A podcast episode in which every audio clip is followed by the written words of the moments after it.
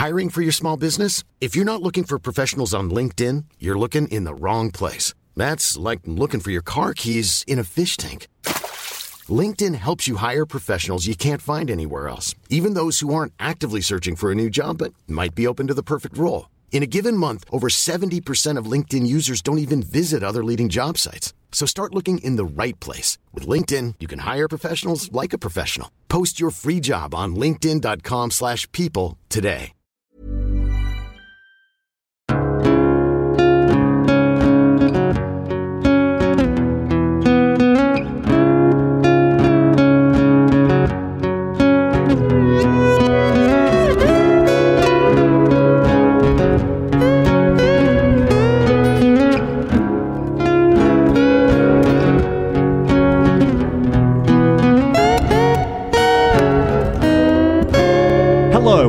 Welcome to Hunting Seasons, a podcast about two friends catching up on notable television shows one season at a time. I'm Broderick Gordis, I'm Damask Cleary. and today we'll be discussing the latest show in our currently airing category, Season 1 of American Gods. How are you, Damask?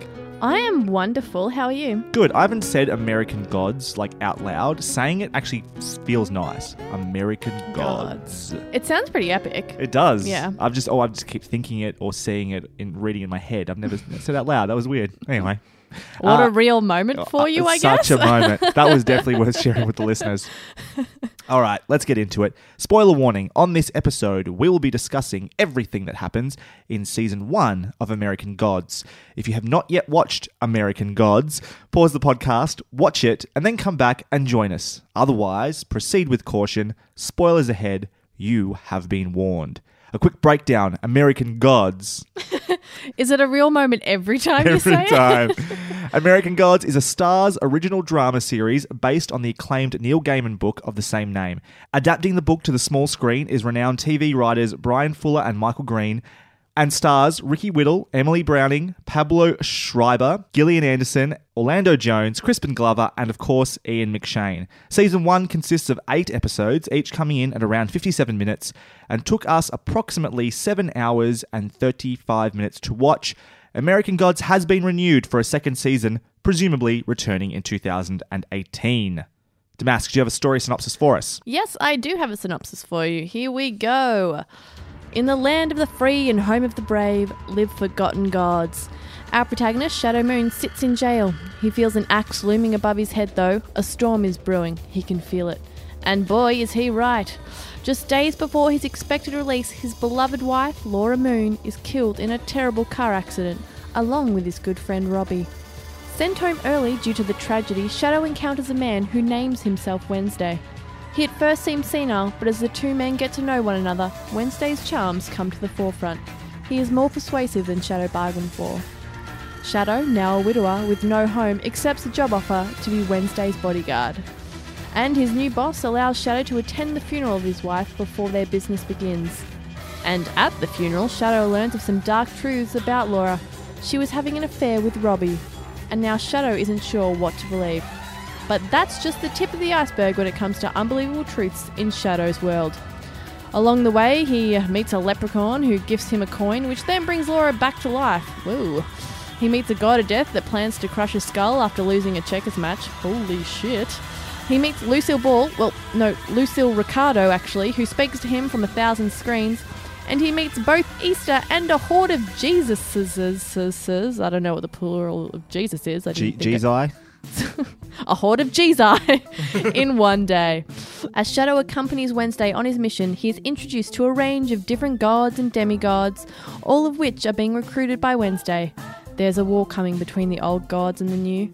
Who will win? Who knows? This is just chapter one of many more to come. Very good. Thank you very much, Damask. You're welcome, Broderick. Uh, all right. Before we get into our general thoughts, why did we decide to watch American Gods? Um, what about you, Damask? What's your relationship to the original source material? I had read the book a few years ago, I think maybe five years ago now, um, when I was actually in America for the first and only time. And I was perusing the bookshop, saw American Gods by Neil Gaiman, who I only knew his work from a few Doctor Who episodes. He's, Oh, really? a few, hasn't he? He's now? done two that I can Two, think of yeah. now. The Doctor's Wife, and there was a Cybermen one that he did as well. It wasn't as good as The Doctor's Wife. The Doctor's Wife is still one of my all-time favorite episodes. Yeah, you love that Oh, good. Yeah. Um, I saw that. I'm like, oh, I'll pick it up. I'm in, I'm in America. Why not? Gave it a read. Loved it. And then I obviously found out that American Gods was being turned into a television show. I was skeptical, to say the least. I was very nervous. It's very. I mean, it's a weird book. It's hard to kind of imagine how they could turn it into a TV show. So I was looking forward to it, but I was worried, which I think is normal when you like a book and you hear it's being turned Absolutely. into a, a TV show or a film. What about you? Um, I haven't read the book. Um, I would like to one day. I'd intended to. A good friend of ours, this is his all-time favorite book, is American Gods. Um, Shout out to Ben. Um, he loves it to death, and so that got me excited because he was excited about the it being turned into a TV show. Neil Gaiman stuff, yeah, I'd seen him in his Doctor Who episodes. I'd read a little bit of his Sandman um, graphic novel series as well, Yeah, which right. I liked for what it was. Actually, our friend, our good friend Ben, who you were talking about earlier, uh, he actually took me to see Neil Gaiman speak at the Oh, Writers wow. Festival, and that was before I knew who Neil Gaiman was. Oh, really? I was like, this guy's really cool. Married to Amanda Palmer, is that right? Yes. Yeah. Very lucky man. He's a cool guy. And a very lucky woman. They're both very lucky They are. people. They're pretty cool. He's in Australia a lot because of that, which is cool. Yeah. Um, I've got a couple of his books that have been gifted to me. I think Stardust, which has been turned into a movie, and a I love that. Actually, that's one thing I've seen. I love Stardust. Right. I I had no idea what it was. My brother had like a burnt DVD copy of it. Oh, terrible pirate! Um, and I put it in. I had yeah, no context, and I loved it. I Yeah, was I like, haven't seen "What the is movie. this? This is like came out of nowhere." Is that, is that got Ricky Gervais in it? yeah, it does. a very small part. Yeah, Right. I remember because I remember it being out, and I remember the reaction to it being middling. I Mm. think some li- liked it and some didn't like it, and I, ne- I was like, oh, I would like to check that it out. It was such a purely fun adventure. Right. I was like, "Oh my god, this is so much fun." Such a good sense of humor to it. Yeah, it was great. I really liked it. So I was aware more than anything. I was aware of Neil Gaiman's sort of like he's like he is one of those people that you think of like writers and storytellers. You think Neil Gaiman. He's been in an episode of Arthur for God's sake about being a writer and a storyteller. like there's an animated version of like a Aardvark Neil Gaiman or something like that. Um, he's just that like so I was aware of him more than I've seen his work. So I went into this sort of wanting, having wanted to read the books, going, oh, I'll just watch the show instead, which is kind of the way these things happen. I'm not going to read Game of Thrones because of the TV show, and also because it'll never end in the books. So screw, suck at that, readers. oh, you really bird them, Brad. Good job. That, that hurt them. They know. Yeah. Anyway, that's the reason I uh, wanted to watch this one. All right, let's get into general thoughts then. Damask, you can start. So I watched the first episode and I was watching it with my girlfriend and I was like, oh no. Oh no. I hated it. I was like, this is terrible. I was like, they don't have the budget for it. It looks bad. I hated the lead guy. I was like, nah, he's terrible. Can't act himself out of a paper bag. I was like, oh jeez, I hated it. I truly hated it. And I didn't want to keep watching it. And I was, I even remember telling you, I'm like, I think this is going to be really bad, and I don't think we should do it for the podcast. Was, was that after you'd watched the first episode? after I'd done the, watched the first episode? Yeah. Because I'd heard that from people, podcasters I listened to. Mm. Like one one person was just they were planning to make a podcast about it. I went, no, I'm out. yeah. But I, but you were like, no, we're, we're going to do it. I think it'll be good. So I kept watching, and thank goodness I did, because overall I really liked it. I there were, I think, thanks to the fleshing out of Laura Moon and Mad Sweeney, um, because Shadow certainly wasn't doing it for me in the first episode and never really got there for me. But Laura and uh, Mad Sweeney really helped that. So generally, I, I I did like it, yeah. But that first episode, whew, bit rough. Yeah. What about you? I had the identical reaction. like, and I was, I was, I hadn't spoken to you at all before this because I Yeah. was hoping that one of us would have a slightly different version damn of this. it. I was really hoping that either you loved it from the start or hated it the whole way Mm. through because I had exactly the same thing. I got to the end of the first episode and I talk, I was talking to Ben. I just ranted at him about all the things I was like, thought this is fucked. This show is Mm. bullshit. Should we have got Ben on the podcast? Which probably should have actually. Maybe for season two. We're getting on Yeah, for season two. Um, but yeah, I that was that would be a good idea. Um, the I was just I have never had a harder out. Like Yeah. just being like I just don't want to do this. This is like, going a to be mess. awful. Yeah. Awful. Like I listed the ways and we'll go through them in a little bit. And I can't think of another show I've had a more severe 180 on ever. And it comes down, I know the episode that changes, and you're right, it's all got to do with Laura Moon Yeah. and with Mad Sweeney. Mhm. They are the entire reason it turns Yeah. around. And it just changes when they get the focus and the spotlight, you instantly are 3,000 times more invested than you were beforehand. Yeah. It's as simple as that. It is. It really is. And everything else works because you care finally. Mm-hmm. And we'll talk about that in more detail when we Yeah. get there. But yes, I had the exact same thing. And I ended up coming around and overall really liking it. Mm. All right.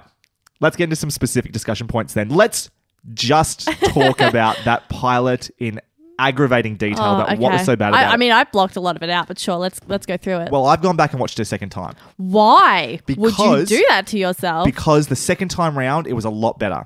you're such a martyr. You I- are like it's. You're a beautiful human to do that for the audience. Thank you. Thank you. They should send you gifts. Um, it's the problem ultimately the pilot has. It is as about in, as inaccessible an episode of television, especially a first episode of television I've ever seen. It just does not have a good in for you as an audience member. It starts with Which the- is interesting because I have read the book. I- right, I should already have yeah. an in, shouldn't I? Yeah. And yet I was still like, no, hard no, hard pass on this one. Thank you. Can I ask, without spoilers, Mm. how does the book start Very, very similar. with the the Vikings thing? Um, yeah, so slightly different story, but Mm-hmm. quite similar. Uh, similar tone, and then we have yeah, we have Shadow in prison, and then obviously Laura dies. It's very it's very similar. Oh, there are some changes, but it, it's quite similar. Yeah, Okay. Because okay, so you have that opening, and it's a pretty mm, what's the word? It's a very stylized opening. I was enjoying it for what it was. That opening story, which is like essentially you find once did it you put feel a little bit like um a Discovery Channel recreation to you? no, no, it was way too like the blood is so excessive and ridiculous. Oh, that's right. I remember because it's kind of like 300 in that bit where it's just like it's, it's even beyond yeah. three hundred. Yeah. Like it is, it's silly how gory it is. Yeah. Um, yeah, it's it's very strange. So just I to go kept back because I, I generally have blocked out this episode. Is does this episode end with Laura like ripping them apart with her like like when she punches? Well, we don't know it's Laura. We know um, we see Shadow is he's been lynched, Lynched, right. and then the the people that have been with Technical Boy um, Yeah. just explode into blood. Right. So Yeah. Okay. So sorry, it on. starts with all that blood and ends with ends all that blood. ridiculous blood, and it's ri- it is ridiculous. Like you see a guy get ripped in half, and like his brain and his skeleton and his spine and stuff are there, and just red. It's so over the top and Violent ridiculous. delights. Am I right, Yeah, Westworld? that's right. Um, it's kind of ludicrous how much is there. Anyway, I was I was along for the ride with the Vikings. That was fine, Mm-hmm. and then you get to you meet Shadow Moon. Okay, that's already a barrier. His name is fucking Shadow Moon. well, when the first time I read the books, I apparently wrongly assumed he was Native American. well, apparently, from what I understand, he is quite like racially. Well, I knew he was racially ambiguous, Yeah. yeah. but I just assumed because of the name he was like partially Sure. Native American. Gotcha. I think he. I think even they might be suggesting that he would have that somewhere in there, Mm. Yeah. but he, they are leaning a bit more on the idea Whereas that he's in like the book, I African don't American or remember black. them leaning so hard into him being a black man. I, I don't. I, from what I've read, Yeah, and I've okay. done, I, wasn't have, sure if I I've was been remembering invested that enough to incorrectly. do research. which, if you know me, or listen to the podcast, that doesn't happen very often. Um, that yeah, that wasn't the case in the book. Mm. Um, anyway, we meet Shadow Moon, and the problem I had straight away with it, and something that it doesn't get past until episode four, is the way there's two things, two massive barriers. One, the music is ever present and absolutely suffocating. Didn't notice it. It, we we had this we did this when we did um, Dead Like Me as well, and I talked about how the score oh, that's right. Yep. gave me the shits. And I didn't notice why I felt such tonal changes in odd tonal.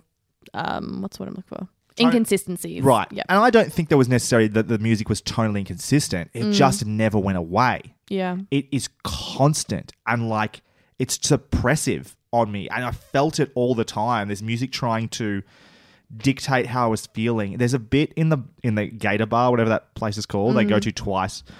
Um, in the first episode, where the same song plays ad nauseum, as though it was the bar song, but it is for me, it was like the nauseating is not far off how I felt. It's just constant. It just sits there, drills into my brain, and I might notice it more than some people. But I think even if you didn't notice it, your brain did. Yeah. And just take a line from um from the Plinkett reviews. Your brain noticed it. Um, the and it, I just hated that, and on top of Do you think that was on purpose though, to have an oppressive feeling, to be like overwhelmed? he talks about the storm and stuff. Yeah. Maybe, but the problem is we never saw him before that feeling, Mm-hmm. right? So this feeling just hits you, and it's always there. And so the world that we're experiencing is always that. And the same with the way that the the show is shot. Every Mm. single shot is as dramatic and as important as the last one. There are no highs and lows, there are no shades. It's constantly shallow focus or it's extreme close up or Jeez, a they weird love an extreme close up. or whatever, but it's or slow mo or it ends up being a CGI scene for some reason. Like they make him. Uh, there's a bit where in episode one or two, it might be two, maybe one, where um, uh, Mr. Wednesday blows out a dandelion and it goes up into the air, and then you see the lightning and the storm. I was like, that is only there to look cool. You're really not telling me anything there, although you're hinting at maybe who he is, which. I Got to tell you that reveal on the last episode of I Am Odin. It's like, Well, well, yeah. duh. I feel like they've. if I didn't know that by yeah. episode six, I'm an idiot. Yeah. Like, um, yeah. I mean, you they said Grimnir a bunch of times, so if you They didn't just Google that, yeah, they literally sat, talk about the Odin satellite. Yeah. Like, yeah. it's like you know. I that feel point. like people knew. But I they, think the they big, treat it as a. I think the big moment is him saying it out loud because that's the first time he has acknowledged who he is.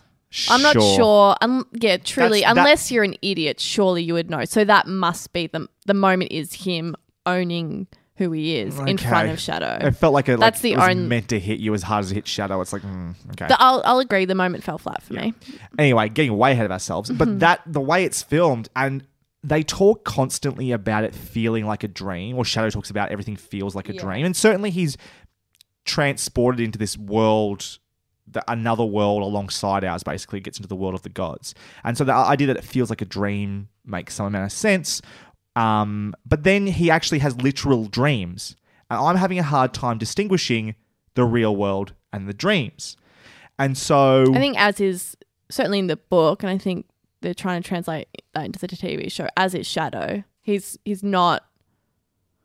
Everything is surreal okay in the book. He's not like it's very hard to tell what's what.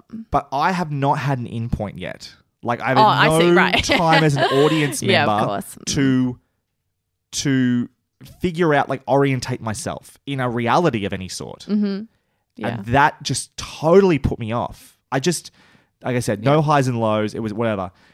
Episode four comes along, and I was already starting to enjoy the show a little bit more before then. But the episode with Laura Mm. Get comes going. along, get going comes Get along, going. and like that, there's a a flick, a switch is flicked, and everything's shot just with a little more sensibility. It's able to because it tells a story You of them meeting each breathe other. and you can feel, and it's wonderful. it yeah. was a relief, Yeah. Mm-hmm. and I was invested for the first time in the show. Like actually, I wasn't. I was intrigued and interested before them, and I was finally invested in the show. Mm, yeah. That pilot far out. If I wasn't doing it for this podcast, I would not have watched this entire season. I I agree. no way. Which is terrible. Terrible if your for a pilot pilot. is so off-putting that someone who has read the book and really enjoyed it was like, no, this is going to be bad and isn't going to continue. Let alone someone who has no idea about the source material. Fuck, that's rough stuff. Oh. That's really rough. But I will say, going back, being more invested in the story, knowing his history a little bit more, having seen Shadow before he was in prison and the build up to that and what that all means, and then understanding what's actually happened to Laura. Mm. Going back and watching the pilot, the pilot feels a heaps better because I have context. Right. But as a pilot, your entry point for an audience Mm. so bad. Um, just on the point of the music as well. Isn't it interesting that the problem I had with the music in this show is the same problem I had with Dead Like Me, also a Bryan fucking Fuller show? Is that him? Is it got something to do with him? I think so. It might do. It Yeah. might be his thing.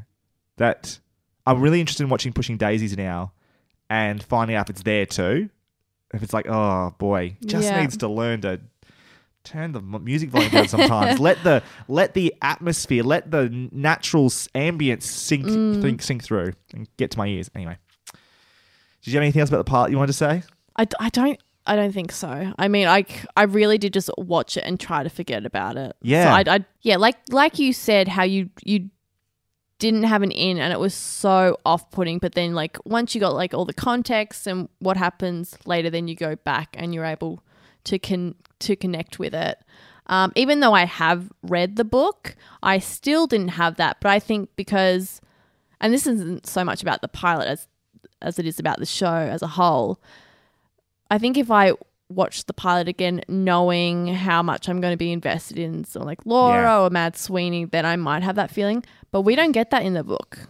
We don't get that investment with Mad Sweeney and Laura in the so book. I've heard. Yeah, Yeah. that's all at show invention. And Yeah. congratulations. Great, which is well done. so good. Because I heard rumors that they were like um, building up like more of the female characters, which is fantastic. Um, and what they've done with Laura Moon is just beautiful. I love it. apparently I heard somewhere along the line there's something in the book that was a little bit problematic. Yeah, I think maybe to do with Laura, either maybe sexist or a little bit like I don't know. I, I, w- was Without specifics, I'm not sure. okay. Couldn't say. I was wondering if that maybe you under, maybe you noticed a change. It was like, oh, that's much better. I wondered. It's just much better because she's a person. okay, yeah, yeah. cool. That's good to know. You know who isn't a person? Shadow Moon. What no, is it's he? not. What No. is he? Well, it's incredibly hard because in the book, he is, it's all internal. Like, he doesn't say a lot. He really doesn't. Um, he's like this. It- He used to be like this small, weedy little kid that was picked on, who would just, you know, sit in a corner reading books. And then all of a sudden, like, over one summer, he got big and buff. And so he, like, people look at him and think he's a big, dumb idiot. But his, his internal life is it's much richer than the external. Um, and that's not to say Shadow Moon is still kind of a boring character. It's more the world that's interesting, even in the book. Right. Um, but translate that into t- into TV, it's hard. And I it, I kind of wish they'd given him the Laura Moon treatment a bit and like infuse some life into him. Sometimes he gets a bit more. There are times when he starts to react or have a little bit of a personality. Yeah, a little stuff. bit, But, it's still, mm. it's like compared to the thing is he's surrounded by a bunch of huge characters Yeah. who steal all of that off him. So All he has to do is react to things. I mean, he's, his, he's that is literally his job this season is to react, to have stuff And I'm- happen to him. you know, looking forward to that changing as we go along. But this so. this season by itself, yeah, he really he's purely for reactions, and that's it.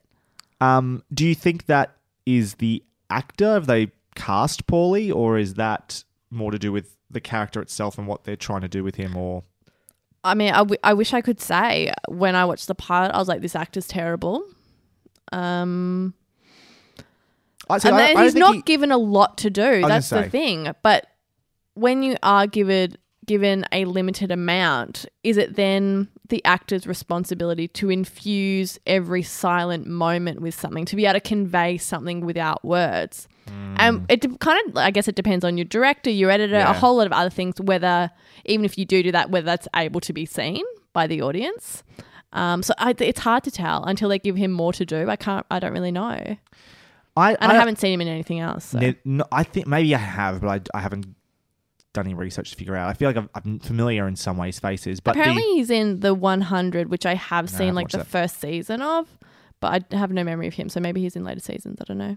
um, I don't think he is a bad actor necessarily. I think I think I think he's a Great cool- American accent. He's what is he? Is he actually He's British, Oh, there you go. yeah. Mm. Wouldn't have had a clue. That's always a good sign. I keep forgetting that Emily Browning is Australian too. I think she's got a I great don't because I was like, I saw you on a tram once. She's tiny. She is. She's- she is. she's tiny. 5'1". There's a shot where it's like she's standing next to a sink. I'm just like, you are miniature. She's a teeny tiny human, yeah. Um, she lives with a friend of mine actually, or a friend of a friend In Melbourne. in LA. oh, oh. Yeah. Oh, ooh la la. One percenters able to travel overseas and live your life. Cool. Um, the yeah, sh- uh, uh, going back to him for a second, he I, I think he's fine. It's just that he really doesn't have anything to do. And you're right. Hmm. You would hope that he'd have more of it. I, I mean, you all they give him to do is like process things, but he doesn't have a full on conclusion to any of this until the last episode, where he finally gets to like process it. He just sort of goes with the flow and is just sort of like, oh, that's strange, or oh, you're weird, or oh, you're a bit flirty, or and then just doesn't. But that's that's what the director wants. They're not trying to suggest he's got much more than that. Yeah. Although his stuff with Easter, it's just like instantly, it's just like, bam with Easter in the last episode. I'm just like, okay, But that's Easter's ability. That's like, true, That's, yeah. not. That's clearly not his natural response. true. Um, beyond him though, who else we got? Got Ian McShane as Mr. Wednesday. Mm-hmm. God, I like him so much. Love Ian McShane. Do you remember him in Game of Thrones? He had one episode in Game of Thrones, the one where spoiler alert for Game of Thrones, where the Hound came back, where he was like part of that like Oh yeah, the commune. he was like the priest Oh, guy. yeah. Fuck, he has it's He was great in that episode. great in oh, I didn't episode. realize that's what I knew him from. Yeah, he's also he's in a bunch He's of in other things as Deadwood well. and stuff, which I I have not seen, and I know that is That's our list, against the law. Yeah, it is. On Yeah. list. Um, Yeah. he was in Pirates of the Caribbean four, I think, and whatever. I've not was- seen it. Why I. would you? Mm. Um, but I I really like him as Mr. Wednesday. What do you think? yeah, I did. I mean, it's it's such a big dynamic character Mm-hmm. On the page to then see someone betraying. It's always going to be a little jarring, but I think he did a great job. I really do. Yeah. He, he has to do the most heavy lifting of Oh, any character in this in terms Oh, of yeah. he's in it from episode one to although they have a couple of episodes where it's mainly based on Laura, but um, he is in most of the episodes and is really has to hold the scenes. Mm. He is driving our plot more than any other character in the show. Um, and considering how big a character and how much of like almost a literal Deus Ex Machina he is, yeah. like he is just a god doing what he, what he will. yep. Um, yeah, he's really entertaining to be around. I really like him. It gets a bit ridiculous how much he just doesn't outright say things sometimes, but that's a contrivance What of the you, show. what do you mean? Like just the way he plays with Shadow, and Shadow just doesn't, just goes along with his like riddles all the time. It's just like fucking, just ask him the right question yeah. finally. Yeah, you just kind of want him to be like, "Will you shut the fuck up?" Like, what do you? What does that mean? yeah. You're speaking nonsense, old man. Yeah. Do you believe it? What? Just is it real or not? Just say so. Yeah. Uh, I really like Ian McShane. Who else have we got from the? Oh, we got the new gods as well. Is Mm. it Gillian Anderson or Gillian Anderson? I think it's Gillian Anderson. I've always said Gillian, but it's probably Gillian. I don't know. Wait, are Miss we just saying Gillian because of Gillian Jacobs? Possibly Gillian Anderson. I think it's Gillian Anderson. yeah. uh, as media. I wonderful. loved, I loved her Bowie. Her Bowie is Round great. of applause. Her loved it. Lucille. hmm Well, I love Lucy. Mhm. Her.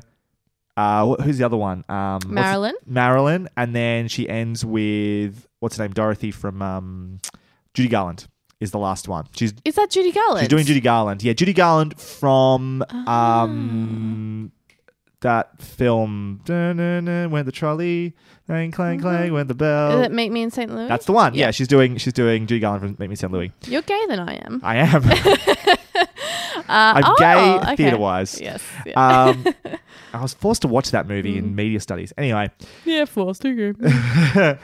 um, yeah, loved her in that role. That's a fun character to play, Oh, and they yeah. do great stuff with her. The second She's episode, so cool. I love her. It's just fun to see her play. It's Yeah. great. I loved it. Yeah. second episode when he goes to get goes to the grocery store and that Mm. bit starts, I was like, as much as I'm struggling with this show, that was rad. That Yeah. whole scene was excellent. Yeah. Um, Yeah, I did like that. That's changed from the book because that happens. Because you know how you're talking about the pilot and you're like, oh, I'm not sure what's real and what isn't. A big um, part of that is that that scene that we're talking about where uh, he's talking to Lu- Lucille. In the book, it takes place in a hotel room at night, and he's kind of like dozing in and out Ah, of okay. sleep, and then the TV starts talking to him. So that's a part of like not knowing what's real or not. But they place it in the daytime, Mm-hmm. Yeah. in the middle of a store. So you're like, whoa, this is happening. Yeah. yeah. Which is the bit that annoys me sometimes about Shadow Moon is that if it's if he's meant to be confused about what's real and what's not, it's like it's hard to deny that happened. You Yeah. should be asking really big questions about the nature of walking reality there, right like, now. so a TV talk to me. Yeah. What's up with that, He- man? He, kind of does, but then he just sort of goes whatever, like moves on He with accepts it. It's yeah. like no, no, and you got pulled into a VR headset and into a limo with, and then got beaten up and lynched by a bunch of people with no fate. What? Why are you not more upset about this? Ask this? some questions, sir. yeah. Um, technical boy, good character. Mm-hmm. Um, he's not as um engaging as the other gods necessarily, No. but his role is great. He's playing that Jesse Eisenberg, Mark Zuckerberg, like good. That's Whiz kid, yeah. yeah, that's a great interpretation of what Yeah. that should be. I understand that's different from the books. Apparently, he's more like a comic book guy from yeah, he's like this Simpsons. fat kid. Yeah. Yeah. Yeah. I like this update. I think that's a, that's a good choice for this day and age. Mm. And then you have he'd totally be a furry who's into like alt right stuff as well. Uh, anime. Yeah, he'd work stuff. for Breitbart. Yeah, yeah. he's like that. Milo Yiannopoulos or whatever, like that little shit, yeah. yeah. The guy who, whoever the guy that does like founded Oculus, he's fucked as well. Is he? Yeah. anyway, and then the other new You're god. never going to get a free Oculus. That's fine. I'll get a VR. I'll get a Vive. They're even better. Oculus. if Fight you if you don't follow video games, you have no idea what I'm talking about right now. Uh, and then finally we have Mr. World. Uh, Crispin motherfucking Glover. Uh, Crispin. Mm. That Cri- man knows how to creep. He does. He He's is always the best creep in the biz. I mean, I love him. I like him affectionately as George McFly. Yeah, I mean, he's foremost. he's wonderful. He can Yeah. he's a gorgeous human, uh, but he he can lean into that so well. Oh, so well. Yeah. It's great. I just can't think. I'm trying to think of the last time I saw him in anything. And the one that comes to mind is like Charlie's Angels. Charlie's Angels. Yeah. Yeah. like that's the last thing I could think of. I saw him in. I've seen him in other stuff. I just it's not coming to my brain right now. But um, yeah, plays super creep, Mr. World. But also he has these moments of being so creepy, but then being like really gentle and like understanding and is, empathetic. You're like, oh, I'm on your side. Oh no, I'm not. Oh yes, I no, am. I am totally. I honestly, at this point, have a hard time trying to figure out. Odin is only doing this. in He just of wants pride. war. Yeah, he just wants I mean, to have he war. is the god. He's a god of, war. He Sure. wants blood sacrifice. That's why he's doing it. Sure. Plain and simple. uh, but it's he very- has no like like justifiable reason for doing it, other than he doesn't want to be. He doesn't want to disappear. Yeah. It's purely self-serving. yeah. Yeah, it's really hard to go on side with him, honestly, Yeah. in any way. And it's interesting that you spend the whole season following him around. Mm. So, other gods that we met, uh, I don't know all their names because some of them are sort of like not as clear as Mr. Technical and Media and stuff like that. Um, we meet the Jinn guy, and uh, that's in a flashback. We have Bilquis, who is uh, sort of the god- goddess of love, sort of thing going on there, or Mm-hmm. Yep. From Ethiopia. from Ethiopia. We have Anansi. I loved that opening in Star Season 2. Uh, Episode two. episode 2. Yeah. Sorry, what did I say? Season 2? Yeah. I'm bad at that. Episode That two. is so good. so beautifully the shot. bottom of the all slave that. ship? Yeah.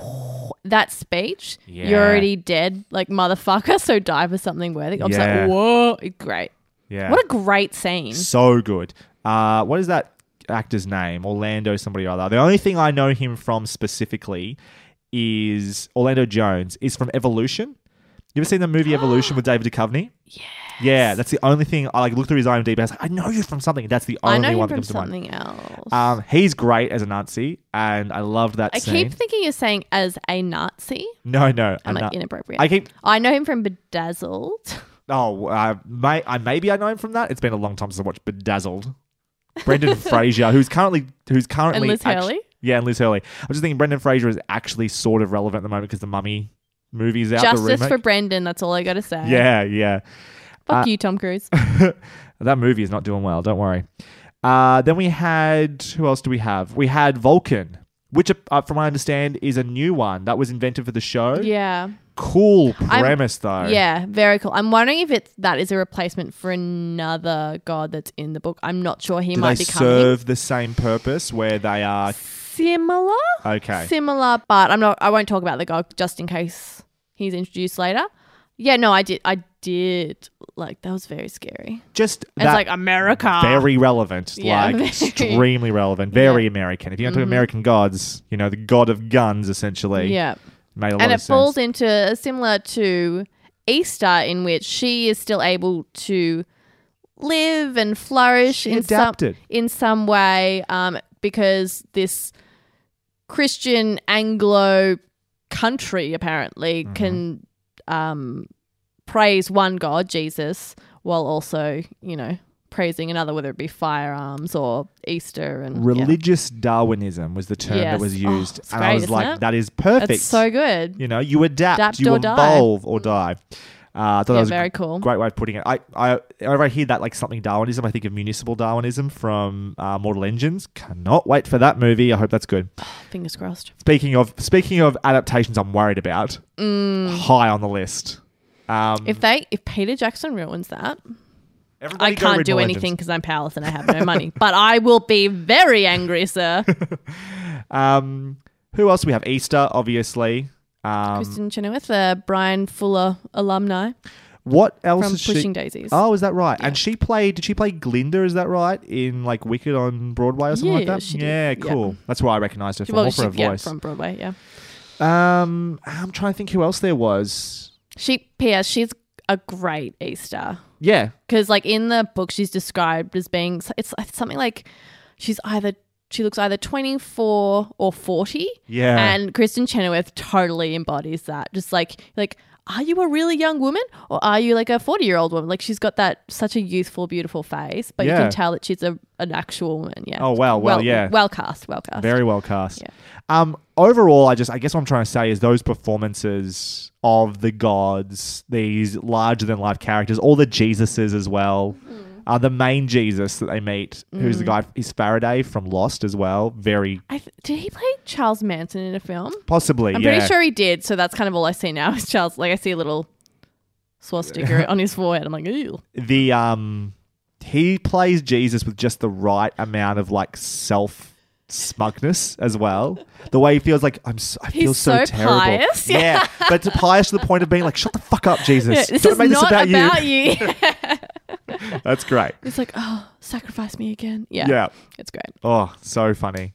Um yeah, there there is just a lot of great performances, a lot of great ideas. Sometimes it, it, you look at like individual moments or the stories that they expect. Oh, no, every episode, I think, has at least or one story, or maybe there's an ex- one exception here or there. They like concentrate on the Vikings coming over and bring Odin Oh, to they're like America. the coming to like- America stories. Yeah, Yeah. or somewhere in America. Some of them might Yeah. be like there's the whole one about the jinn and stuff Mm, like that right, yeah. most of them work really well. It's interesting how separate they are. Like the Bickwith stuff legitimately has not played into this at all No. in any way. No, We've had two scenes with her in the first two episodes, and then we saw her again in the last episode and was like yeah, she disappeared for a big chunk in the middle there. she wasn't affecting anything. No, she she just wasn't. was fucking people into a galaxy inside her. into space. Into space. Speaking of, how many erections did, oh, just penises did this show have? Lots. So many penises. Lots of penises. So many. there was quite a bit of sex too. All of it was Emily Browning. She's Mm. constantly having sex in the Mm-hmm. show. Um, I went somewhere. Yep. um, yeah, uh, eh, those big those big scenes stories are all at the very least interesting. I don't think they're all as successful as others. There's the one um, with the Native Americans, I think it is, and they're like, Like the animated one. yeah, the animated one was a bit With weird. the buffalo. Could have I done without kept that. getting confused as to who was who because they all look similar to me. yeah, Yeah. um, yeah, they were animated. I'll give you that.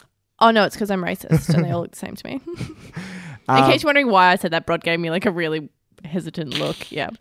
And then there was the one also about like um, people, South Americans who are crossing the border and then I get shot. get shot, and then Jesus is there, and like that's Mexican Jesus. You this know one, who I am. yeah, all that stuff. Mm. Um, I think that was Vulcan's episode.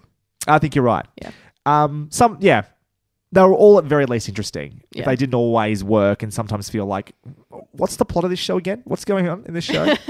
because ultimately, the plot of this show is, for some reason, uh, Mr. Wednesday Mm. has taken Shadow Moon to be his bodyguard, and he's rounding up a bunch of old gods to take fight the new gods.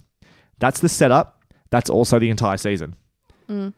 Like, there's really nothing Well, I that. expected this season in the book. There's there's a very clear endpoint to like your first act, right.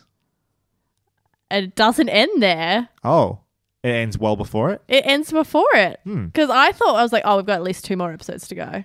Oh, No, we don't. This is where it ends. But oh, okay, interesting. So I I was that build up of like meeting lots of different gods and collecting them Yeah. and recruiting them would lead to this next thing, which well, that's doesn't the happen. thing. Is what's interesting. That last episode, I expected to see the the black god of death guy, whose name I can't remember because it was something, Mm. Uh, ch- something or other. It starts with C. uh, Czernobog. Yeah, that one. He he's good. He was good too. I liked that actor. He played Mm. that with a lot of great menace. Yeah. Um, constantly on the cigarettes, very effective. Ugh, made me I feel thought he was sick. Hades. I was trying to figure out who he was for ages. I Right. was like, are they Greek? Is he Hades? Um, Is it much too Russian for that? yeah, exactly. Yeah, they. I was expecting those guys to show up because that and Mm. that was also sort of the ticking time bomb on Shadow was the idea that once he went to Virginia, went to the house on Yeah. the rock, he was he was going to bash in Shadow's brains. Yeah. It was like that's the ticking clock for Shadow, Mhm. And we just that they don't show up. Didn't happen. The Jinn Yeah. guy doesn't show up. None of those gods show up. No, we just see a bunch of cars going to the house on the rock. Yeah, yeah. That's right, including Mm. Bickwis. Yeah, right. Oh, I didn't actually 100% put that together, that that might have been the other gods coming. What do you think all those cars were? I... I, I It's a lot of traffic in I the guess area. I guess that, she was holding a party or a festival. There just could have been more people coming to the party. I didn't... I knew that Bickwis was going, but she was on the bus, so she was sort of doing it differently. Yeah. I didn't put together... If she was in a car too, I think I would have figured out the rest of them were. Mm. Yeah, I didn't actually put that together. I'm an idiot. Uh, interesting. Okay, cool. But that's such all it is is setup. Mm. We've been here before. Breaking Bad season one, Westworld season one. All basically Westworld. No, because Westworld had like its own arc. Yeah, sure, I agree. There is an arc within Westworld, but you could have easily half of that is flashbacks that just sets up what is going to be the war. It's the setup to the war between the hosts and the humans. No, but you could in like in Westworld. only have season one of Westworld, and that would be fine. You could, but that's not what they're trying to do. They no, are- it's not. But the, I think it's Oh, I- different I- from like sure. Breaking Bad and Yeah, American okay. Gods. Because if you only have season one of Breaking Bad or you only have season one of American Gods, Yeah, true. it's not really anything. okay. I still think I still would argue that you can't ever replicate what season one of Westworld is doing either, though. Like, Yeah, no, agreed, agreed. like Yeah. it serves a purpose. Its purpose is over, It's, it, yeah, it does have a setup function. Yeah, no, you're right. and that's what is going on in this show Mm-hmm. as well. You're right, though. Probably more applicable as Breaking Bad, Yeah. but um, that is what this season is. hmm Um, so it really doesn't have much of an arc at all. Um, does that bother you? A little bit. Yeah, it does. I mean, I, I The ending's liked, very anticlimactic. I liked what I had, but Yeah. like I said, I expected two more episodes. I really did. Yeah, yeah. It, do- it do- doesn't finish in a place where you feel like, oh yeah, I'm satisfied until next season. Just like empty. I feel empty. I feel like, like especially because you are well ahead of Shadow at this point. If it was a revelation, right? Yeah. But it's not like we don't see a war coming. Of course, we see that coming. That's the entire point of what's going on here. Mm. If something, if something else much more dramatic had happened, or yeah, Odin died or something, I don't know. But it's not. It's just like, and next season, this stuff will finally get to the point of this show. yeah. Great. I have to wait for that season though. Who knows when that's coming? Oh God. Yeah. Yeah, that's a bit disappointing for me. Yeah. But You know, I th- I I legitimately think there should have been two more episodes, or at least one. No, I think two more episodes. Um, what's interesting though, as well, if you think about it, two of those epi- two of those eight episodes don't even involve Shadow and Odin at all. They're totally centered on Laura. hmm And the show totally benefits from that. Yes. Would you like to talk about those two episodes? Of course, I would like to talk you go. about them. I've been talking too much. You go. Oh, okay. Um, I yeah, those first three episodes, I, I was enjoying it more and more. Yeah. Like I was able to kind of adapt to the tone of the show, what they were trying to do. But like you said earlier, I wasn't feeling a lot. I wasn't. Yeah. My heart wasn't in it, and it very could have very easily could have just kind of gone by me. I'm like, ah, the show was kind of cool, but like, yeah, it didn't emotionally affect me. So who really cares? Until we get get, get gone, and we find out about Laura, and she dies, and it's awful. And we, for the first time in the show, we feel for someone, we relate to someone, we yeah, there's another person that we can look at and be like, oh wow, yeah, that is shit, or I feel what you feel, or it's and she's such a rich and engaging character, whereas Odin is, or Wednesday, I should say, is too mysterious. He's too other Honestly. Shadow isn't anything. Shadow isn't a human being, Yeah. and the gods aren't human No. beings. They're gods. Laura is our in, and so is Mad Sweeney. Mad Sweeney ends up being too. Mad Sweeney, the demigod. is the yeah. guy that's like he's it's like if Shadow is like a the non-human human. perpetually shit on throughout yeah, the season. he's like yeah. the god who's a non-god. Yeah, he's the loser. Yeah. he's he's yeah set up to lose, uh, and so we connect with that, and and they put those two characters together in a road trip, and it's fucking great. Fucking It's great. so much fun as well as like heart wrenching to watch, and to so we yeah we get that insight into who Laura is, and then later we get the insight into who Mad Sweeney is, and I love that episode. yeah. I love it. And when Mad Sweeney, when they've had the car crash, Uh-huh. and Mad Sweeney is yelling in, like well, I'm assuming Gaelic or something, and oh, and like this coin is his like everything will be okay if he has that coin, and he makes a decision to put it back inside Laura. Holy shit! It- Beautiful. What a great story. Great. So good. You go from this guy being like an entertaining but a complete shit in the world. yeah, yeah. to being like damn it you're a shit with a heart of gold at the end of it like in deep down Yeah. and that's what you want you want layered Yes, complex hu- yes. human beings and characters mm-hmm. and he is and i He's complex. he's my second favorite character now Laura's complex. Like you see someone who she loved Shadow, she cheated on him because I like I think a lot of people can relate to being so bored and Yeah. it's no one else's fault. It's just kind of life, life's fault. Like sometimes life is boring and dealing with that many of us choose the wrong decisions in how to deal with that. And she has to the consequences of her actions are dire. They're the worst consequences you could possibly have. And then obviously she gets another chance. She comes back to life and she has to deal with those consequences on a whole different level. She has to face them and try to make them right. I love it. that story especially in get gone where you're dealing with her like boredom her apathy right mm. I, i've seen that storyline a couple of times i couldn't put my pinpoint where it mm. is but i've i've never really found that super engaging i am impressed by how much i felt i believed that as a motivation mm. to act up like Yeah. to make poor choices and I don't know if it's in the writing or in the directing or if it's just Emily Browning Or maybe it's all of them. fucking brilliant or maybe it's mm. all of them. I, yeah, really totally worked. She is a human being and a character and very compelling and I root for her. Mm-hmm. And I root for Mad Sweeney now. And I don't root for Shadow. I, No, don't, I don't. root for Odin. No. I don't root for the new gods. But I root for those two yeah.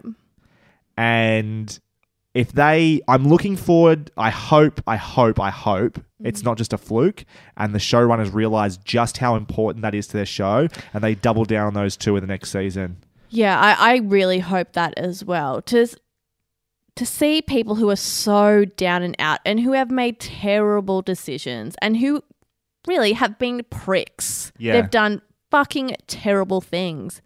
But like and we see how that affects them. yeah Like it's not like, oh, I've done a shitty thing and now I'm in a bad situation, so now I just want to make it better for myself. Like they feel the hurt that they've caused or like they see the damage that they've like wreaked on the world and they like they feel bad about it and they want to they want to redeem themselves. Like a story of redemption is always going to be great if you have a character that you can empathize with and we do. And yeah.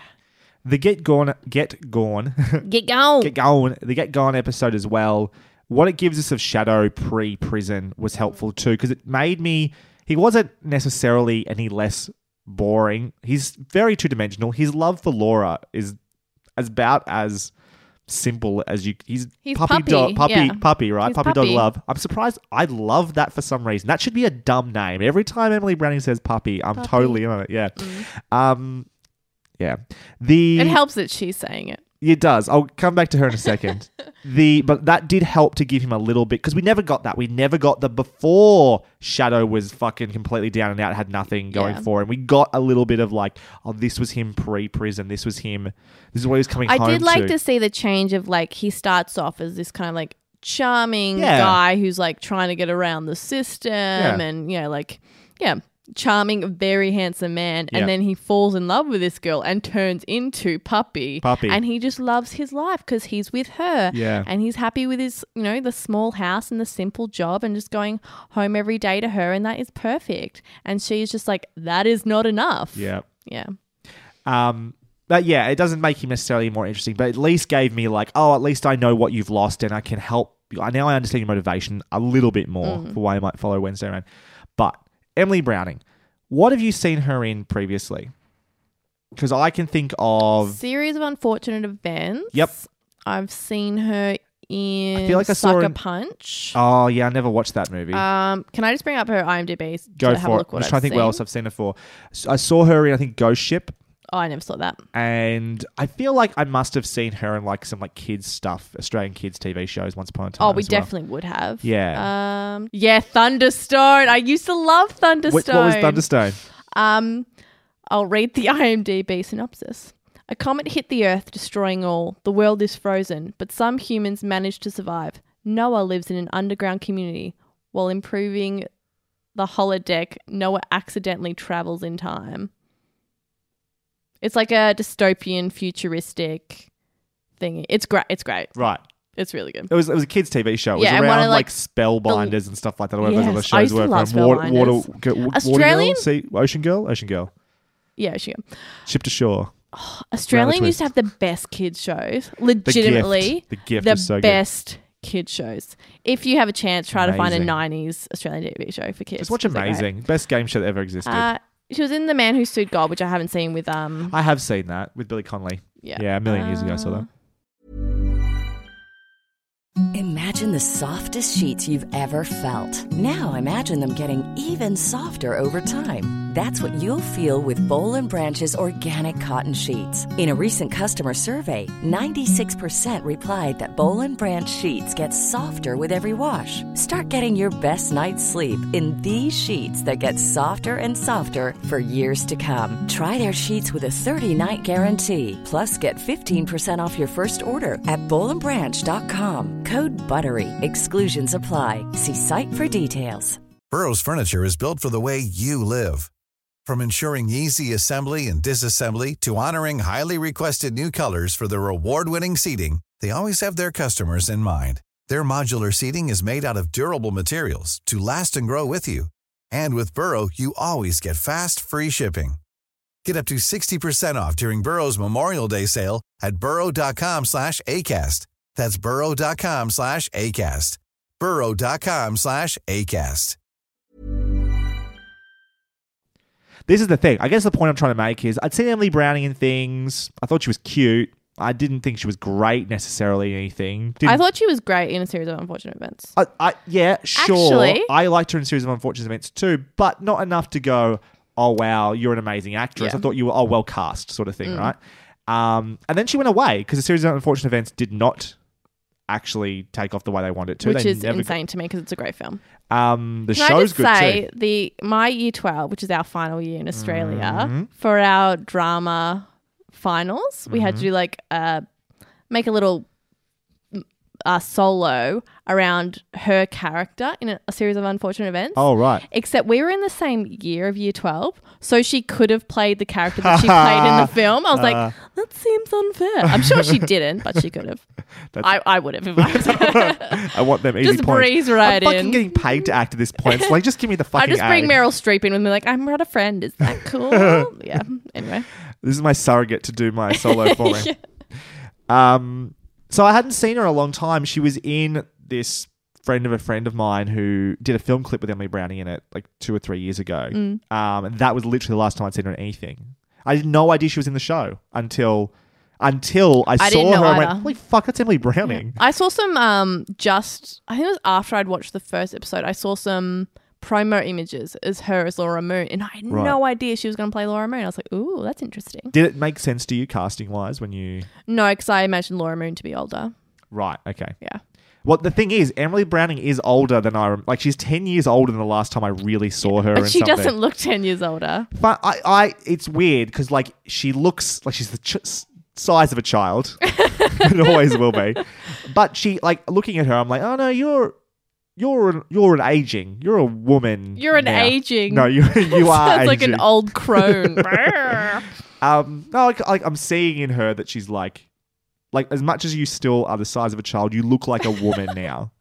You look like someone who's actually aged. You're bit a beautiful baby woman. Yeah. Anyway, I guess what I'm trying to say is I'm fucking blown away with Emily Browning in this show. I think she's Yeah, really great. She does a fantastic job. Brilliant job Yeah. and pulls me in Mm-hmm. every time, every scene. There is so much snarky Lo- Laura dialogue that could just be played super cheap and obvious. and Like she we said, she's a tiny human, but God, she's commanding. yeah. When she's like, if you call me cunt one more time, or that word comes out of your lips one more time, like, ooh, Mad Sweeney, do not say that again. Don't do it. Because she's just like a badass. Yeah. She fucking owns it when she's stomping around in her tiny frame and one arm. In one arm. That's so cool. So good. That's great. Ah. Oh, Oh, can I just say that when Laura Moon has risen and she goes to her best friend's house, yeah, yeah, yeah. that best friend is great. Yeah, I love she her is great. reaction. That it's such an wonderful, honest yeah. reaction. She's legitimately shitting like well, Yeah. Laura Moon is actually shitting, but Audrey is just like losing her shit. She's like, "Oh my god!" Like as you would be Yeah. if your friend was alive in zombie form. Um, yeah, and then Laura Moon's just sitting on the toilet, and they have a very honest conversation. That scene is great. it's an excellent scene. yeah, it's very good. It's a, it's a gem in an already great episode of Mm-hmm. television. Really, really good. Mm. Um, and then the the follow up of that is obviously I wanted to talk also talk about uh, Pablo Schreiber, I believe his name is. Uh, Mm-hmm. Porn Porn stash. stash.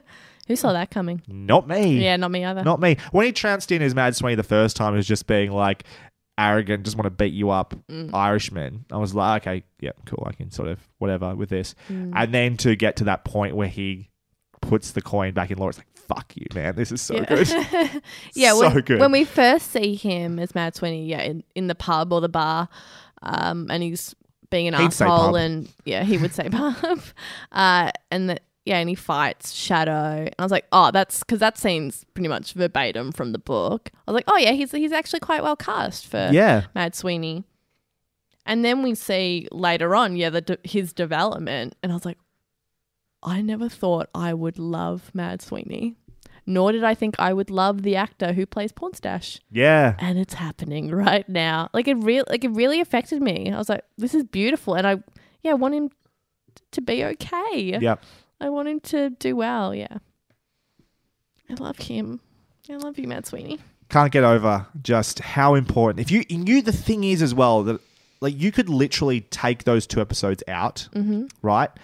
And all it would it would remove a key subplot, but there is still a story there. You don't The main necessarily narrative is all there. yeah, you don't necessarily need the Mad Sweeney and Laura Moon stuff for to have a story to tell. Mm-hmm. There's all mm-hmm. these little stories going on with the gods and where they come from and blah blah blah, and then you've got the main through line with Mister Wednesday and and Shadow. But it would just completely lose any heart, and my investment levels would be. Yeah, I probably wouldn't be back for season two. I would wonder.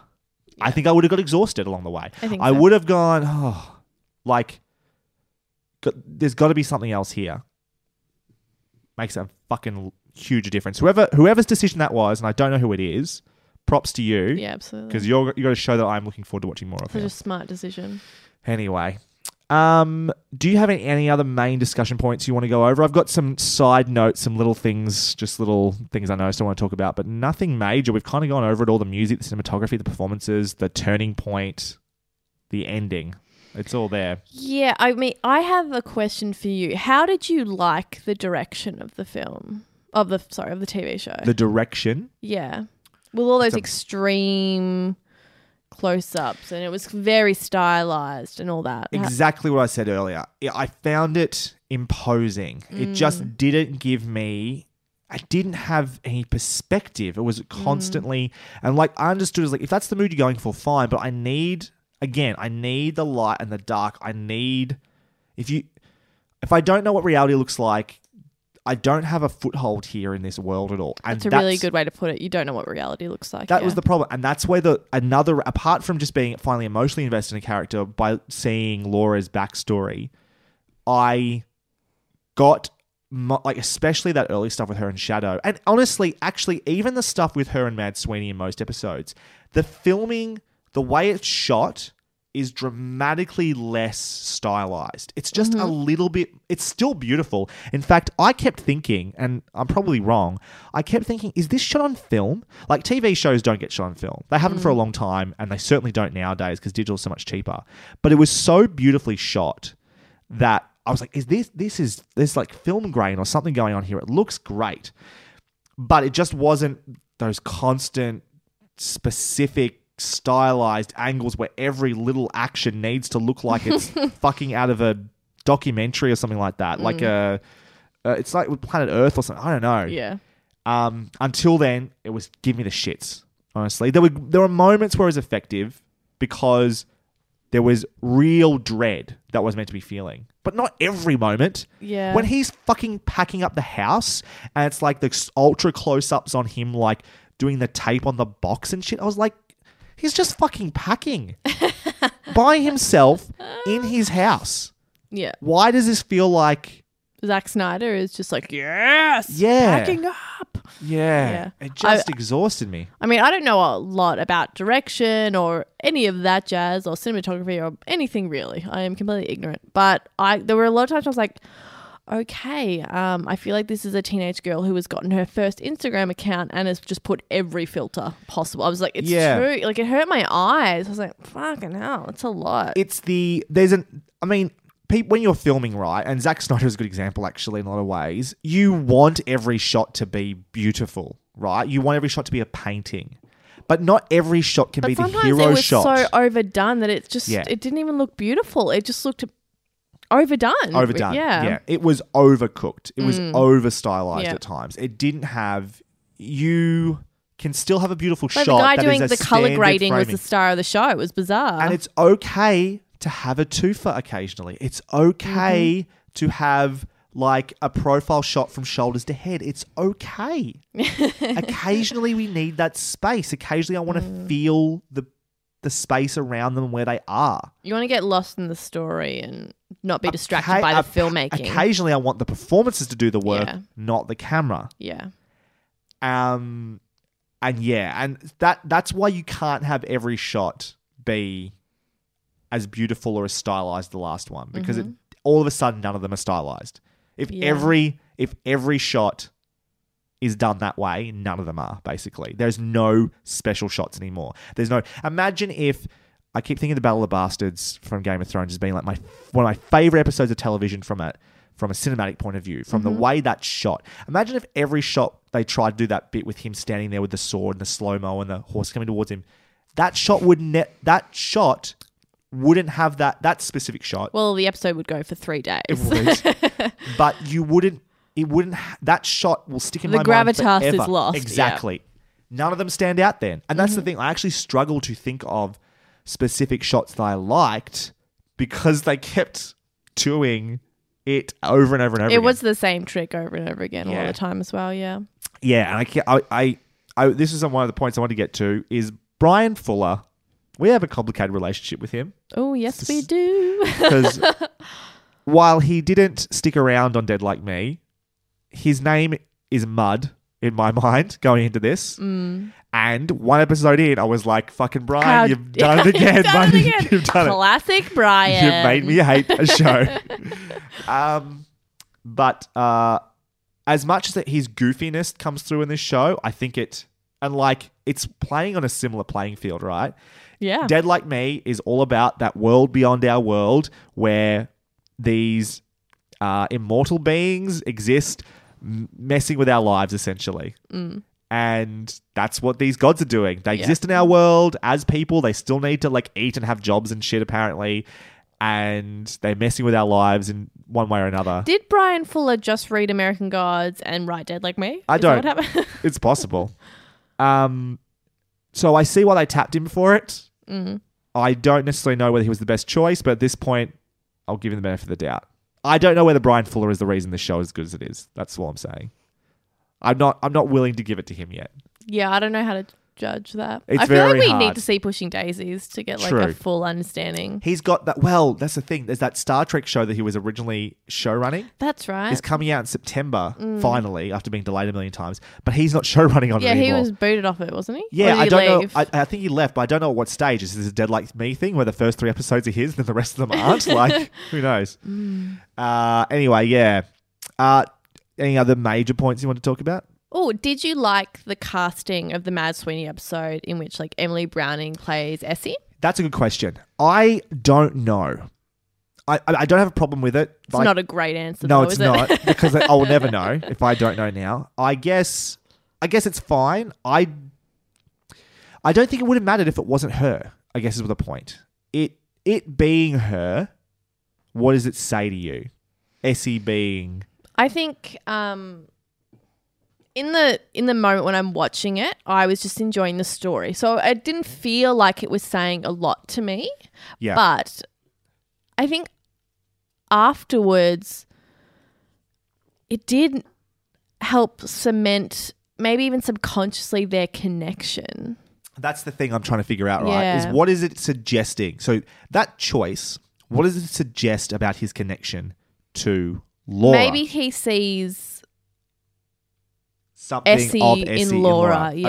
Okay, if that's what it is, I think that's what it is. it, yeah, I kind of wish it was a little more explicit with that. Like, oh, I don't. just something he says something to her that he said to Essie. Do you know what I mean? Or she says something that no, you see him I react, don't like that. or something because I, I just don't. There's no part of his performance that suggests that's what he's seeing. Mm. It's all in the choice to have it be her.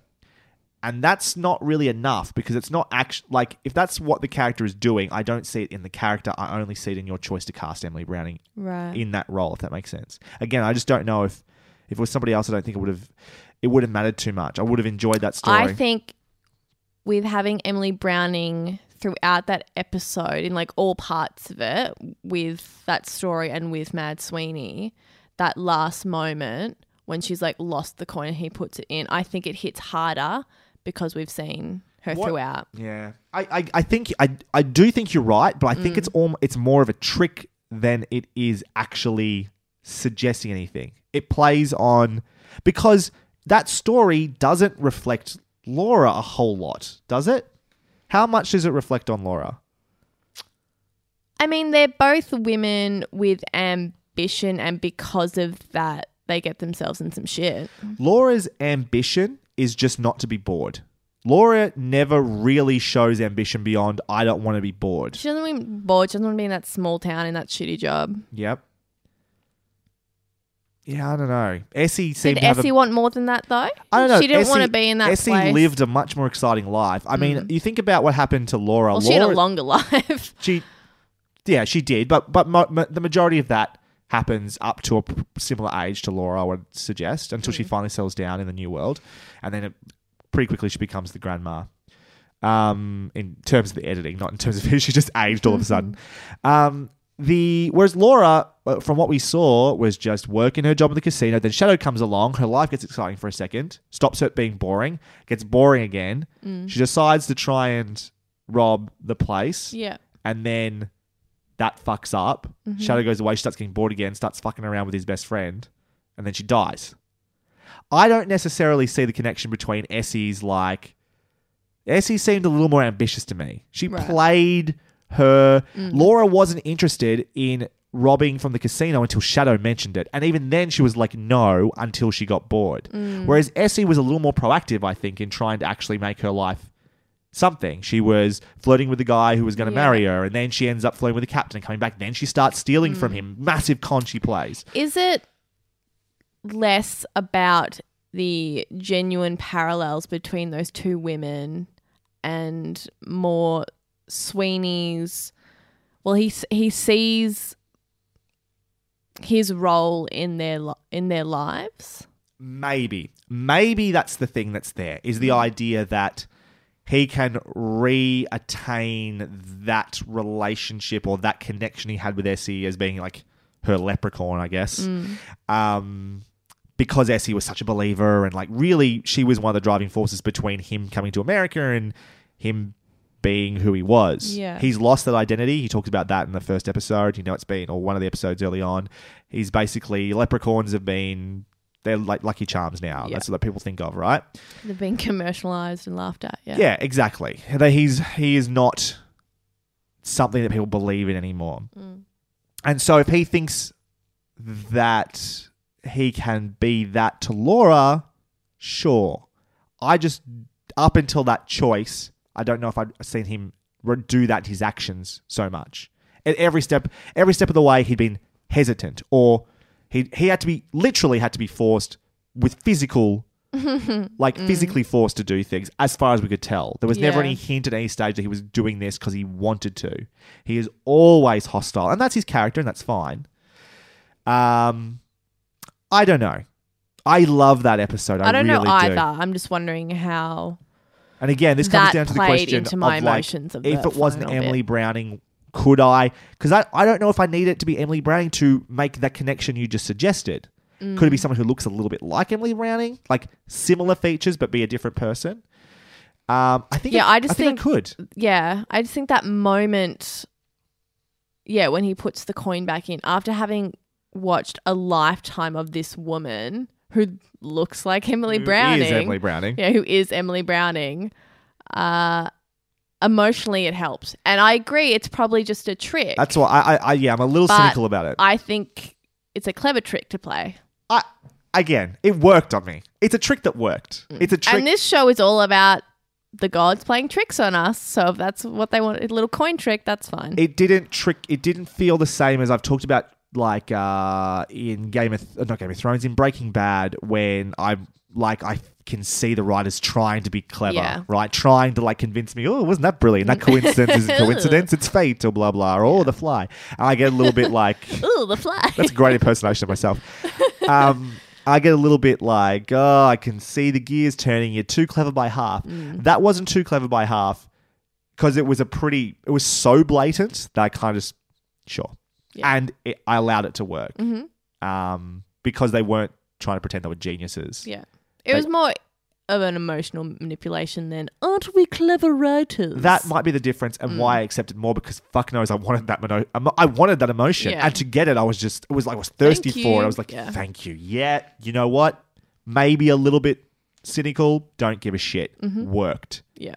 And because because the performances worked because I'm ca- already connected to those two because yeah, like it was it was a great moment for Mad Sweeney. I'm like, fuck, that's great.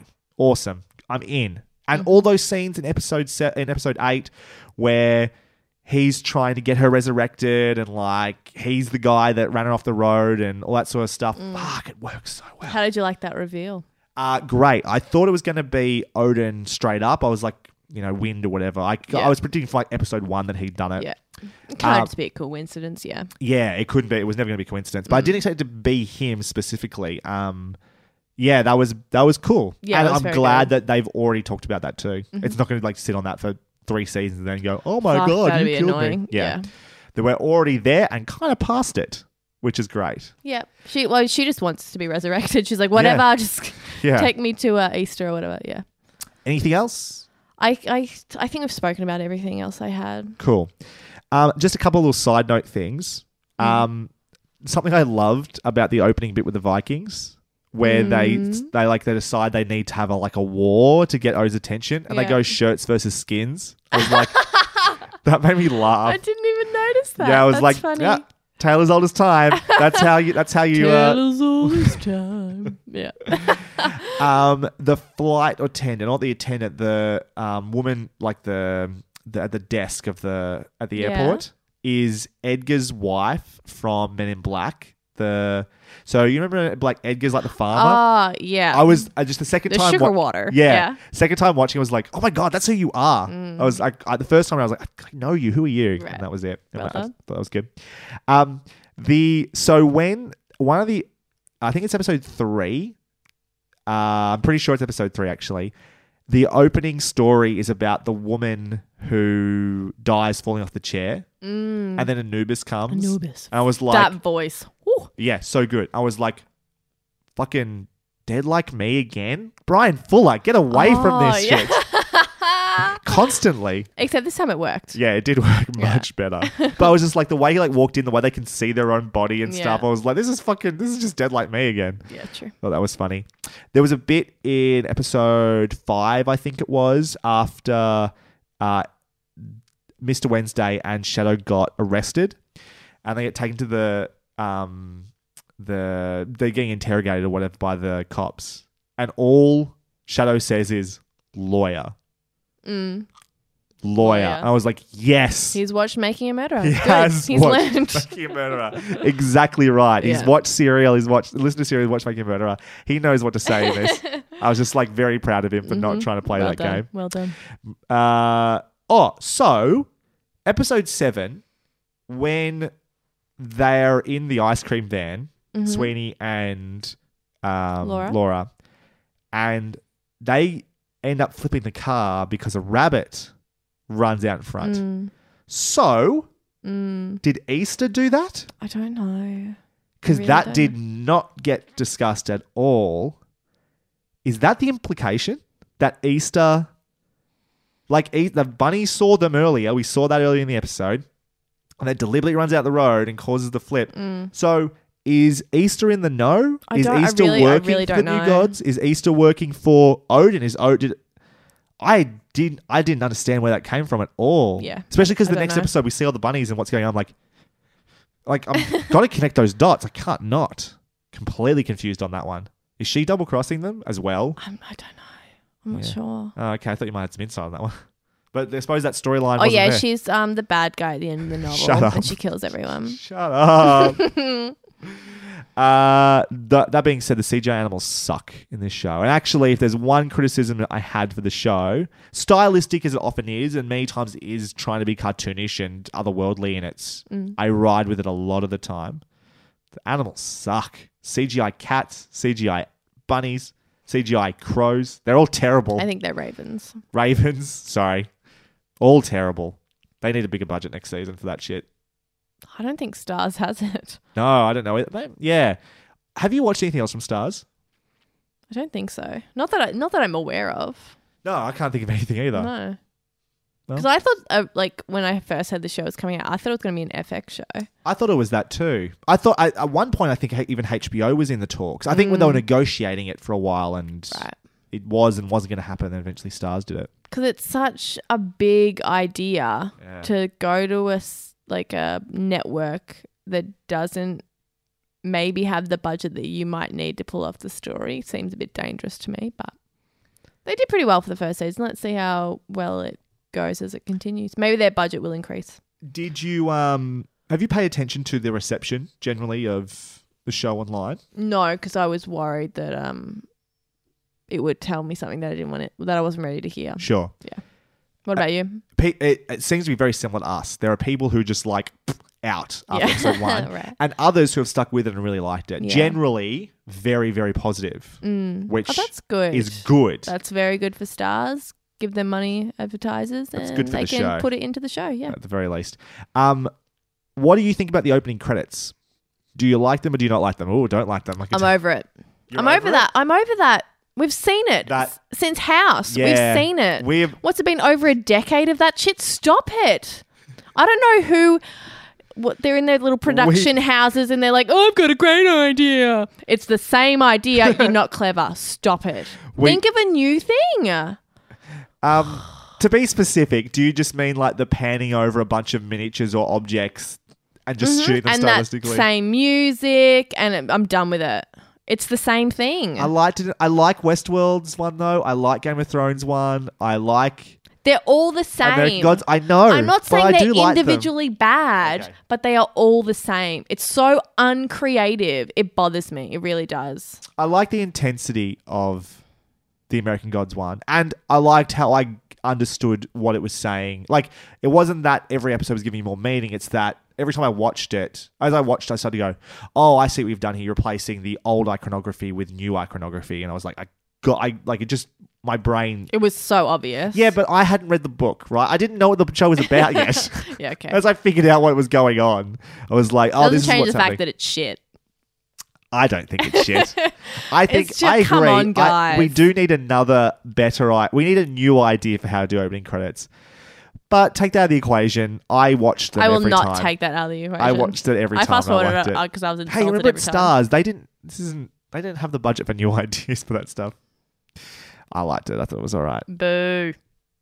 It was better than Dead Like Me's. Um, actually, Dead Like Me's. No, Deadlight? Maze was all right. That was with all the Yeah, Grim the Reapers Grim doing Reapers. stuff. Yeah, no, that was fun. Yeah, that was all right. Was actually, better than the show.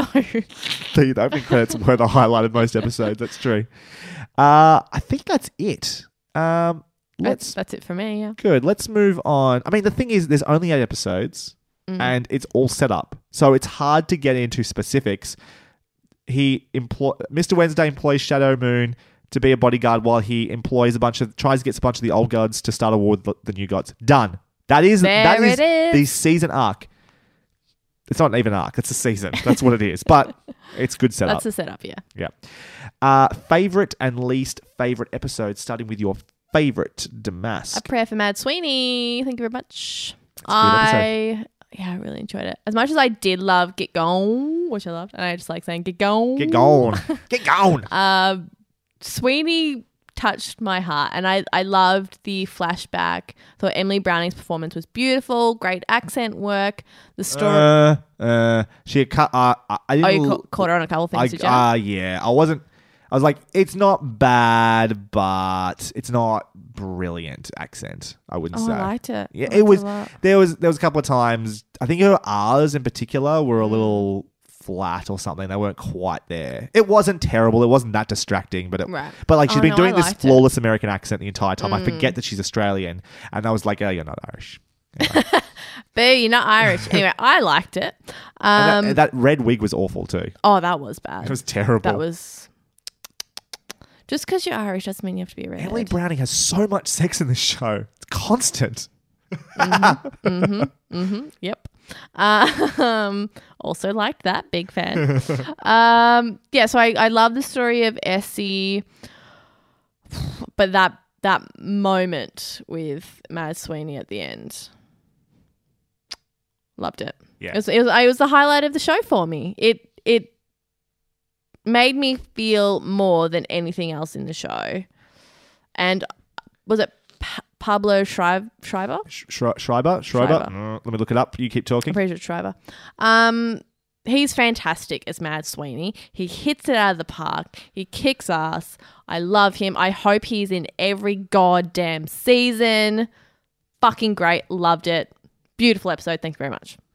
Um, all I liked about you saying that's your favorite moment. This is a show with hugely stylized, dramatic, larger than life moments, orgies, and people being sucked into vaginas and blood going everywhere, and like a guy gets beheaded and pushed into molten like iron and stuff like that. Like huge moments like that. But Mm. Just Pablo just that- Schreiber yelling in a road. yeah, Done it. Yeah. that was it. That's all I needed. Give me give me your heart and I will love you. We've said it before. We're massive. We want that emotional connection. We want to care about the characters. we watch story for character. Yeah. That's why we do it. Yeah, Which is why, I've struggled with Louis. We, a lot. We've got to talk about. We, We haven't do, recorded an episode on season five yet, but yeah, you're not wrong. Mm. Um, that's often an argument I have about Pixar, right? With people, Pixar doesn't necessarily tell. Sometimes they do. I think there are a couple of Pixar movies that, for a animated kids show, a kids movie, tell stories that have messages that you wouldn't normally see. Don't know if you've seen. Have you seen Monsters University? Yeah. That's a really interesting message for a kids movie to have. I love that. Mm. That's how you pitched it to me. I was like, oh, okay, I'll watch it. Yeah. And I agree. Mhm. um, but a lot of the time, it's Pragmatic. Good good message for some kids. Yeah, yeah. But the a lot of times they tell stories we've seen a million times, but it's all about the telling. Can do you make me care about the characters? Do I care about the world? Like all those things. You can tell the same story a million times over, but tell it well. I don't give a shit. Yeah. And that was a great moment of storytelling and character. I agree. However, my favorite episode is going to be Get Gone. Get Gone. Get Gone. episode four. Um, I struggled to choose. I, I like Those two, it's really hard to pick, isn't it? it really was. It was like it was straight away. I knew that was my favorite episode. And I marked them as I, I go. feel like it should be part one and part two because, Kind like, of are. together, like, I feel you need both of them, don't you? well, they they both don't involve like it invol- It revolves around Laura Moon, and Mm. there aren't. They're not like they're cutting back and forth between other characters. It just sits on her story at the Yeah. time, or yeah, those. two, she's I guess. my protagonist. I, honestly, I she choose her is. to be my protagonist. But she is. She is, She's yeah. Like she is. She's Yeah. Mm-hmm. the emotional center of this show. It's I how how can Shadow Moon be a protagonist when he actively does nothing on his own? Mm. He makes no choices except to He's go along with it. Yeah, That's all he is. yeah. He's not. He is not. He can't be the protagonist. He's has had no arc. Anyway, um, the uh, I was going as I go through them. I was like, oh, favorite episode, episode four, and I got to episode seven. I'm like, favorite episode? I don't know. so I'm gonna give an honorable mention Mm. to uh, Prayer for Mad Sweeney because it. I mean, it could go either way. Yeah. Well, that- well, that's the thing. Like, I wouldn't love Prayer for Mad Sweeney as Without Get much without Get Gone. So it, it is hard. And I think that was the thing that made me go with Get Gone is because I think of that as the turning point, the moment when I was like, Mm. It's the hook. I'm in. Yep. That's the hook. Great way of putting it. I was like, yep, I'm in with this show now. Mm-hmm. Before that moment, as much as I like was enjoying the like Cool chess game and concept stuff and and, yeah, like yeah. the dramatic imagery every now and again when it wasn't overbearing and those sorts of things. Cool. But that's when I was like, yes, I feel something. Mm. Yeah. I like that. So yeah, I'm gonna give it to get going. Least favorite episode. I think we both know what that is. I'm assuming The it's the first same one. one? Yeah. Yeah. For all the reasons we've mentioned and more. It was yeah, like we've said, there was there was no in. Uh, Shadow Moon, who is he? By the end of the episode, we still don't know who he is. We are kind of trying to understand the world, but can't. There doesn't. Everything is too mysterious. Do you know what he's missing? There's this thing. Shadow? Yeah, Shadow. Mm. The thing about Shadow in that episode, and honestly through most of the Uh, season, Personality? yeah, apart from that, is he he is defined by the things that are happening to him, not Mm-hmm. the choices he's making. There's this thing, this idea, and this is a bit of a narrative shortcut that movies often take. Have you heard of the concept of save the cat? Yeah. Right. Now, I don't love that. I, as far as like screenwriting books go, I don't think it's that great. I think it's got some good stuff in there. I think it's got a lot of shit in there too. But that is something that this he could have done with an active choice to show me who he is as a character. Did not happen. No. And a whole hour goes by, and I, he just does not make a choice. He reacts Does to he have a around him. moment like that throughout the season? Um, that's what I'm trying to think. Mm. What does he do? His first choice is sort of that act moment where he's like, like yeah, it- like he keeps getting pushed into things. I'm thinking the moment where he's like he's not fighting Mad Sweeney at the bar, but then he does it when he mentions his, you know, Laura and stuff like that. Or Mm. And even like the one choice we do see him make. oh, by the way, how f- much more does that make sense that Mad Sweeney wants to have a fight with him Yeah. once you understand what was going on? I just there? assumed he was a drunk Irishman when I first read the book. I'm like, oh, okay. Um, yeah, like the the first choice I guess we really see him make is in the flashback when Laura wants him to rob the casino. But even then, it never feels like a choice. It's like this man is so in love, he'd do anything. Yeah. And even when he says it was my choice, I did it. I was like, okay, puppy, sure. Like no one's ever going to buy that puppy made that choice. You know what I The mean? problem is he's not making enough bad choices or enough choices that define who you are. They are the most, if there are any choices being made, they're normally the most obvious or choices being pushed into. God, they need to give him some character next season. It does feel like a choose your own adventure sometime where like they're just like the most banal choices that aren't really going to affect the narrative because there's still like a very clear story that has to be told. Yeah. Like none of his choices are really going to change anything. No, no, Yeah. no. Yeah, he just doesn't actively do enough. Anyway. Uh, yeah, so pilot for Yeah, the Bone pilot. Orchard, without a doubt. Final score. Out of five stars. I'll go first. Yeah, you go first because I'm still thinking about mine. I'm going to give it four stars. Mm-hmm. Um, I it l- flat out loses a whole point for taking so long to get going, and part of that point as well is just that it it is all set up, but. I like I got to episode seven and I, I thought episode eight was coming a little sooner than it was, and I was really annoyed that I couldn't watch it. Like I was really hooked Mm. Yeah. at that point. I was like, and that was after the mad. Yeah, you sent that message like, "Are you up to date yet?" Yeah. I was like, "Okay, bro." That was- yes, I am. That was the Mad Sweeney episode. I was just Yeah. like, like it really got its hooks into me, and I'm excited about another television show. And I think I gave four to Westworld. It's a similar thing. It's like, um, so much potential there. Great world. Looking forward to seeing where it goes next. Mm. I'm gonna give it three point five That's fair. because I was yeah because I was thinking about giving it four, but the fact that it doesn't really have an arc is a mm. big problem because we're like judging it from season by season. Yep. Like that's a big problem for me. A lot of that 3.5 is going into those two episodes that we've spoken about. There is a lot of s- stuff. The, the pilot is terrible. I really do not like the pilot. That's Again, big- it is better the second time round, but Okay, uh, yeah. it, it, as like uh, if you look at this as a season of television and watching it, is a terrible as its function as a pilot. It's terrible. Mm, yeah. Uh, I, f- I found it, its style, how stylized it was, distracting a lot of the time. Did you, you didn't get used to it as you went along, especially when you got those breath episodes, episode four and episode seven. I, I, I adapted a little bit, but Because even the I last kept episode didn't seeing- feel as yeah. suffocating as the when I first kept episodes. seeing the same repeated tricks of like Yeah. the extreme close ups, like you'd see, like we've spoken about, like in the Discovery Channel, and I was like, oh, God, okay, all right, cool. Um, like I feel about the the credits, the opening credits. yeah, Um, but I think it is a great start. I love the character of Laura Moon. I love Mad Sweeney. I think Wednesday is so charming. I want to watch more of his story. Um, fantastic for the most part. Fantastic casting of characters. really great Um, casting. Performances are spectacular Yeah, throughout. across the board, great. Uh, yeah, it was a solid start. So three point five, and that's not a low three point five. That's a high three point five. Yeah. yeah. Yeah, I I think part of the reason what the Laura Moon and Mad Sweeney stuff helps do as well is it, it works well when you understand. Like, if nothing else, the other episodes have helped to pull us into this world of the gods, and Mm. then these two losers traveling through it, sort of thing, feels really great to have Mm. Yeah, them traveling through that world of the gods because it doesn't when it's Shadow. Um, but then I keep thinking also of all there are some really great, really great scenes that don't involve Lauren Sweeney. I love the bit in the police cell with when we see Mr. World for the first time and Mm, Meteor, that's and that's Was it a, a, a, Nancy or whatever? The the Nancy the telling the story, ship. the slave ship.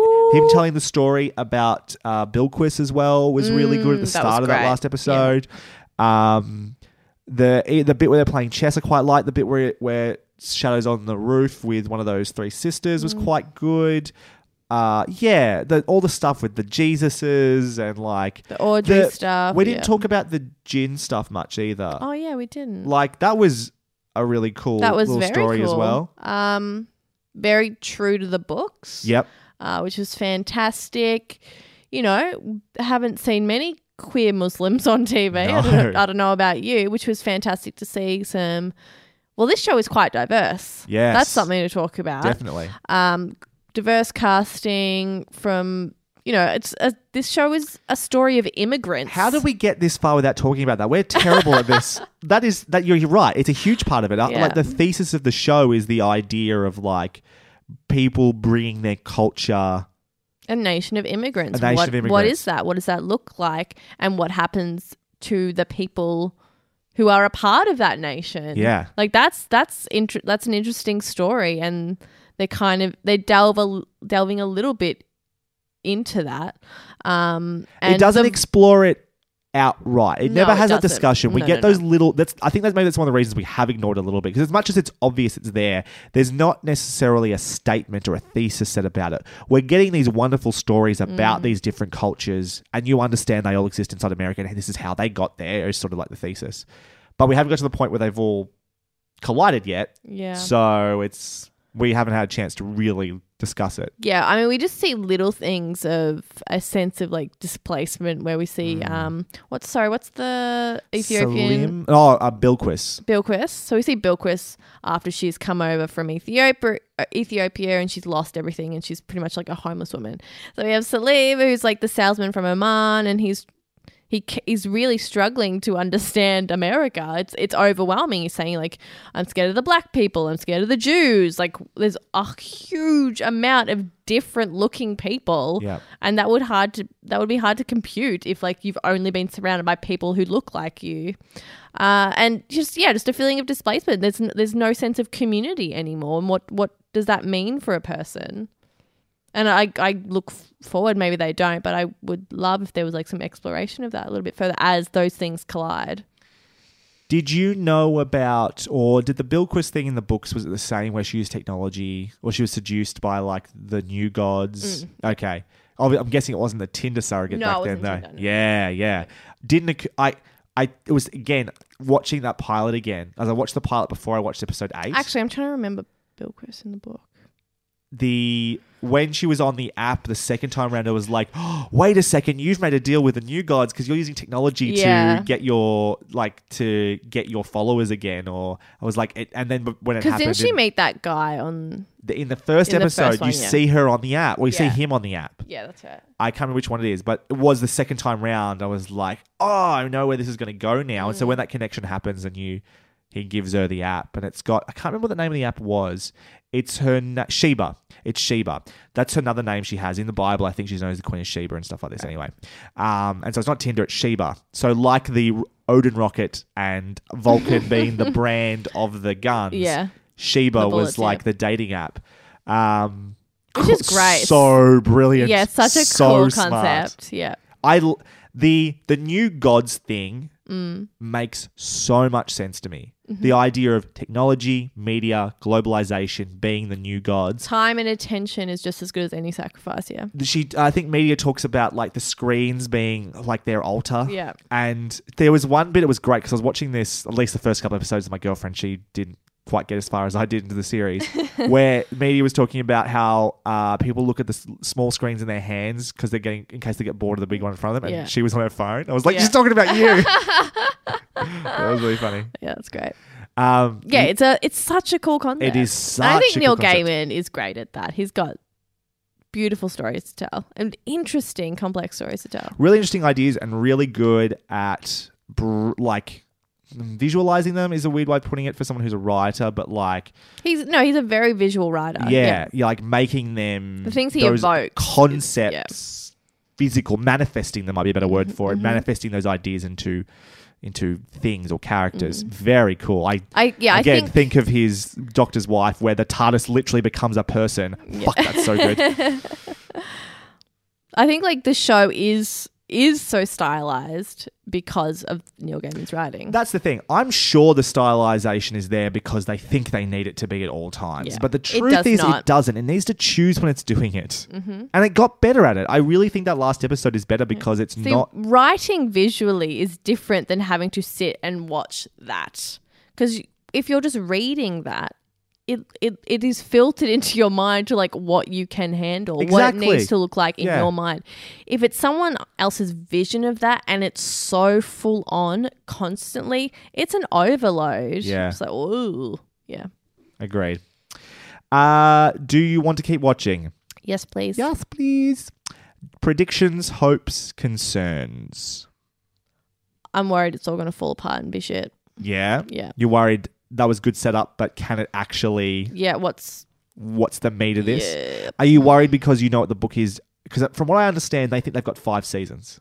Does it feel like, based off where they are now, they've got five seasons worth of story coming up? Well, the fact that they've made one season out of half a season, sure. I think this is, you know, 0.5 of a season. I, I, mm, and I mean, they're short seasons, aren't they? They're eight episodes. well, that was one of my predictions. I actually predict the Lot of next season will be longer. flashbacks. I predict though this because this was eight episodes, and I believe the first season of Breaking Bad was six or eight episodes. I think it was Hmm. six actually, but it was a short season, and they expanded out from there. And I predict that next season, this was like a proof of concept. It's almost like it almost was a pilot, right? Yeah. Like the whole Yeah. thing was kind of a pilot. Yeah, true.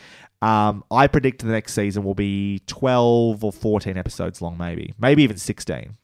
I I, it'll longer. hope they write as many episodes as they need. I would like that too, but that's not always how, especially American television works. Uh, this I is would- British television. I, would have been say with you. Keep it to eight episodes, and they're an hour each. That's a lot of time. I agree. I agree. That would be And good. then if you need an extra season and it's doing well, put on an extra season. Make it six seasons, but don't extend it if you don't have the material. I am not like the idea at the end of this season is that you know war has been declared. There's a war coming. Mm. I'm not really interested in like the visual visualization of a war between the gods. No, me either. I, that doesn't interest me that much at all. I hope it's more of like a tactical game because it looks like it's going to be like Mm. Easter has like uh, the last act she does. She like kills all the crops Takes basically everything she's given them. Yeah. because she's going to make them worship her again to Mm-hmm. give them back. Get a little to give a little. I think Yeah. is something that Odin says. Um, and I hope it's a that great strategy. Oh, was that truth or sarcasm? No, sure. it's, I think it's a great strategy. It is if that's what they've that's been what you know how to ignoring do. Yeah, Yeah. right. Exactly. Um, I yeah, I am. I, I hope that's what it is, and I I think that'd be a really interesting way- thing for it to go. I, ju- Mm. I if, it, if it literally comes down to gods punching each other, just get the fuck out. I'm not. That's not what this show needs to be. Yeah. It's not what that story needs to be. So You don't want a gods of Egypt type situation. I haven't seen that. Me either. Why would you? Uh, no, I don't want that. So yeah, that worries me a little bit. They might feel, especially in a show that's so stylized, might feel like it needs to do that. I don't know. I don't know the book, so I don't know. I hope it's not that. I hope they double down on Laura, and I hope they give Shadow a fucking personality. Like, give him something to do, give him some choices, yeah. make him question his allegiances, maybe even be a double agent, something like that. I don't know. Have him shift allegiances a little bit or something. Fucking do something. I'm looking forward to uh, other characters being introduced. Oh, there's more to come. of course. Of course, there's of courses. I don't know, they Did, set did you not s- see all those cars? They set up so many, so many characters No, already it's- that there's haven't some done great anything. there's some great characters to come. Oh, so cool. I yeah, I think you'll be happy with it. Hopefully, if if they do it well. Yeah. Excellent, Mm. exciting. Yeah, yeah, yeah. Anything else? Predictions, hopes, concerns. That's about it. Mm, Well, I mean, it's hard for me to. Oh yeah, that's right. Yeah. You fucking know what's going to happen. Uh, do you anticipate it will go as the like? Do you anticipate it might change from the book without going into details? Obviously, I think so because of their investment in characters that aren't really that big characters. do you think it could be a dramatically different, like completely different ending, or uh, telling a different, may end up using a similar premise but telling a Hmm. I different mean, story? it's it's hard to say at this point. 'cause Totally. it's- yeah, Who knows? because it has been quite obviously cha- some changes, but quite similar to book. So who knows where so those was Game of characters will Thrones in season one, and now, from what I Yeah. understand, Game of Thrones is like, Yeah. Mm. as while there's still things happening that happen in the books, is way off course. I mean, for I, most I people. wouldn't be opposed for them taking a different route as long as long as it's good. Yeah, as you long know, as it it's, makes it does sense. it doesn't bother me. Cool. At which I think the choices they've made, from what I understand, the changes they've made seem changes to they made make have been good. Yeah, Yeah. cool. Ben is well, I have, haven't asked him specifically what, but he seemed to be not happy with some of the character choice things they've done with the characters at some stage. Do you have any idea who that might have been? Again, I should have just asked him. Should go on a sh- fucking podcast next year. Assuming it's I, I do wonder if if it's that's about Vulcan. Yeah, I asked him about Vulcan. He liked Vulcan. Okay. He said he wasn't in the book, but he thought Vulcan was fine. Okay. Hmm. Um, because I was wondering if maybe he's thinking it's a replacement for a character that I'm Ah, thinking it see. is. Because if that's the case, I'm like, me. Um, Okay. but that might not be the case. Mm, I don't know about that. That's It- right. I, I can't. is- I can't believe it would be about Laura. This is That would be shocking I'll- to me. If it is, I'm going to be very I'm disappointed like, with oh, it. cool, you're a misogynist. I get it. That's fine. I hope you're listening, Ben. uh, all right. I think we'll wrap it up. That was good. If you would like to contact us, let us know uh, what you think about American Gods or just comment on our discussion. You can find us on Facebook by first searching for Hunting Seasons. You can find us on Twitter at HuntingScast. You can email us at huntingseasonspodcast at gmail.com. You can find myself on Twitter at bgordisdamask. you can find me on Twitter and Instagram at Maskymoo, M A S K Y M O O. Thank you to Sean Kirkpatrick for our wonderful logo and graphics. You can find his work at seankirkpatrickdesigns.portfoliobox.net or by look, searching for his stuff on Instagram at Shawnee Boy Draws and Shawnee Comics. Also, thank you to Jordan Calavis for our theme song. You can find his work at soundcloud.com slash classicjrex. Please, if you've enjoyed this discussion today, consider giving us a review on iTunes. That would help us very much to be noticed by other people. We are not 100% sure what we're doing next episode yet. No, we're not. So we're not going to give This you a seems preview to be a bit of a pattern for us. I Yeah, think. these new these shows are coming out. We've got to talk about them Mm. as they happen. We'll get back to some of our classic shows soon, I think. Although we're in the middle of like like we've got Twin Peaks to get through at the moment. I'm watching that. No comment on the new season of Twin Peaks at the moment. um, we've got Game of Thrones is starting soon. Yeah. There's Finally, a lot of stuff coming out. over a year. We'll get there. In the meantime, we look forward to seeing you next week. Thank you very much for listening. Catch you later. Bye.